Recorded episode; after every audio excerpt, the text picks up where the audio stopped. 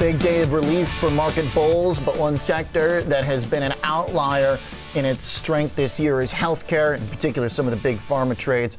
Let's talk about a few with our next guest joining us from Mizuho Americas, Mara Goldstein is a managing director and senior biotech analyst. Mara, great to have you here. Let's jump straight into it. A couple stocks sure. that you like. Merck being one that I think we're all familiar with that looks like it still has the dominance in the oncology sector. Is that the bull case? Yeah, I mean, I think there's a couple things. One is, you know, the, the company does have dominance in the oncology space with Keytruda. That's honestly been, you know, a, a, plus and a minus for the company because of the concentration of revenues, but they're able to take those funds and deploy them elsewhere. So the company's been doing, you know, smaller tuck-in acquisitions, and the question becomes, you know, can they ultimately uh, come up with enough, uh, you know, enough firepower here to offset Keytruda later in the decade uh, when they get loss of exclusivity? Um, but you know, there's also been a a flight, you know, essentially to a defensive quality name, and Merck certainly fits that build in a rising interest rate environment. You know, these stocks look pretty good. Can we uh, track, and if so, uh, would love to hear any details or numbers from your own channel checks or research. Have, have we seen how hospital activity has changed over the past year as uh, uh, COVID patients have gotten fewer and fewer. Can we see how many uh, uh, uh people are in for, for treatments that maybe got delayed or were pushed back?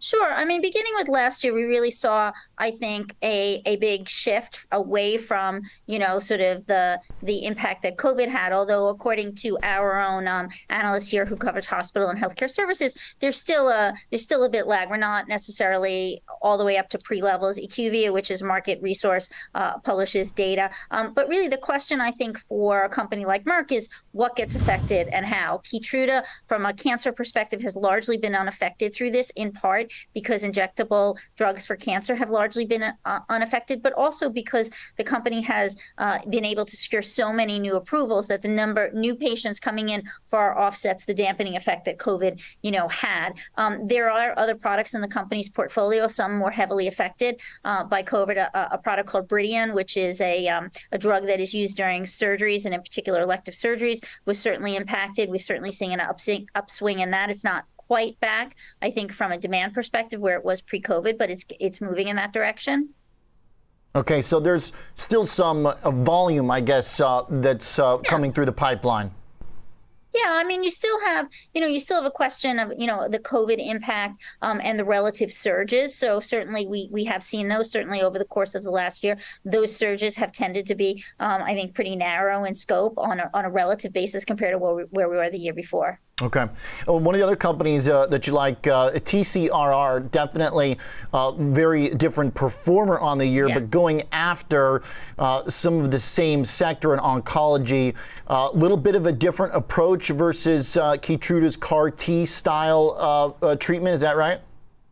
So Keytruda is not a CAR T, right? It's, it's called a checkpoint inhibitor, and it's a okay. drug that you take intravenously, um, and it essentially helps the immune system recognize um, cancer and go after the cancer cells. Um, so TCR works uh, on the cell therapy side, which is essentially taking your cells, manipulating them to go after the cancer. It's really more on the, um, you know, it's more on the riskier scale when it comes to when you think about oncology. It's really a totally new approach to treating solid solid tumors. Uh, and the company's about, you know, is just starting a phase two trial uh, looking at how to try and treat uh, patients whose tumors express something called mesothelin. So think about mesothelioma, also ovarian cancer, uh, lung some lung cancers as well. Um, it's an interesting approach. Um, it really needs to be validated in, in terms of bigger studies, and, and it's a you know this is sort of the barbell. Merck on the is a very large established uh, pharmaceutical company, and TCR Square is a, a small uh, biotech. So very very different ends of the sort of mm. healthcare barbell, if you will.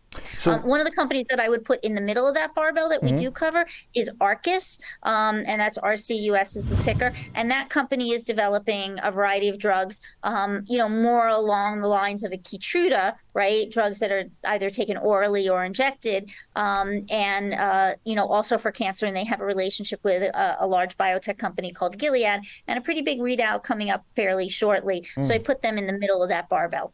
When is that? When should we be looking at the uh, update? Sure. Um, well, we're expecting sometime before the end of the year update on a trial of theirs called ARC7, which is looking at a novel mechanism called TIGIT, um, combining it with a checkpoint inhibitor for treatment of also uh, lung cancer. Lung cancer is a fairly big market when it comes to the treatment of cancer, just because the sheer number of individuals who get treated for lung cancer, um, and that will give us a sense directionally of what the what the activity of this combination is. Um, and then the company also has a bigger trial um, that is ongoing, and that data we won't have for a bit, but the ARC7 will really be the first uh, bit of data that we'll see quantitative bit of data that will say, you know, how many patients actually responded, potentially how long they lit, you know, how how long they went without seeing any type of progression of their disease. Interesting. Now, uh, for Arcus uh, and TCR, are these standalone treatments or uh, will they also experiment with uh, combinations? As I know, a lot of these uh, treatments will uh, take something and com- try and combine it with another treatment as well. Yeah, we're largely talking about combinations in some ways for both these okay. st- for both these therapies, but for different reasons, quite frankly. Um, on the one hand, um, combinations for Arcus because we certainly see that these drugs do tend to work best in combination, and on the other hand, for TCR, looking at their therapy to use in combination with a checkpoint inhibitor to improve the durability, or in essence, you know, how long patients respond for.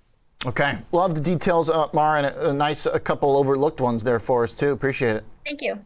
All right, stuff. have a great day. All right, you too. Mara Goldstein joining us from Mizuho Americas. A few stocks there, RCUS, as well as TCRR in addition to Merck.